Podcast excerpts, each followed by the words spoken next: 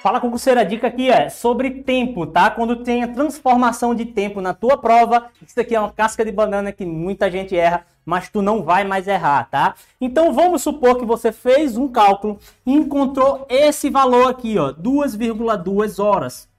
Numa questão de regra de 3, seja ela qualquer for, 2,2 horas. Aí você olha para a resposta, 2 horas e 20 minutos, 2 horas e 40, 2 horas e 36, 2 horas e 12.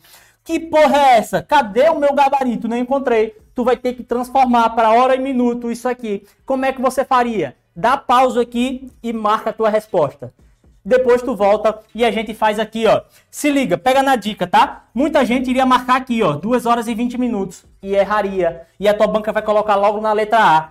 Qual é o bizu que eu vou te dar, ó? Sempre você pega aqui do 2 é 2 horas mesmo, tá?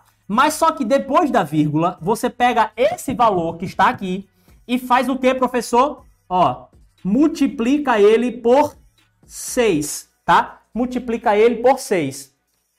2 vezes 6, 12. Então, ó, vai ser 2 horas e 12 minutos, tá? Tu sabia disso? 2 horas e 12 minutos. Tenho certeza que muita gente iria errar e marcar aqui.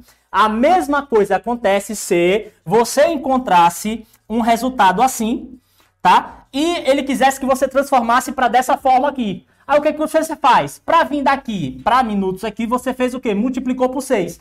Para voltar, você divide por 6. Quem tá depois aqui, ó, divide por 6. Vamos pegar esse exemplo, ó. Esse aqui seria o quê? 2, quanto? Você pega o 36 e divide por 6. 36 dividido por 6, 6, tá? Então isso aqui é igual a 2,6 horas, tá? Então se liga, pega mais essa para não errar na prova, valeu?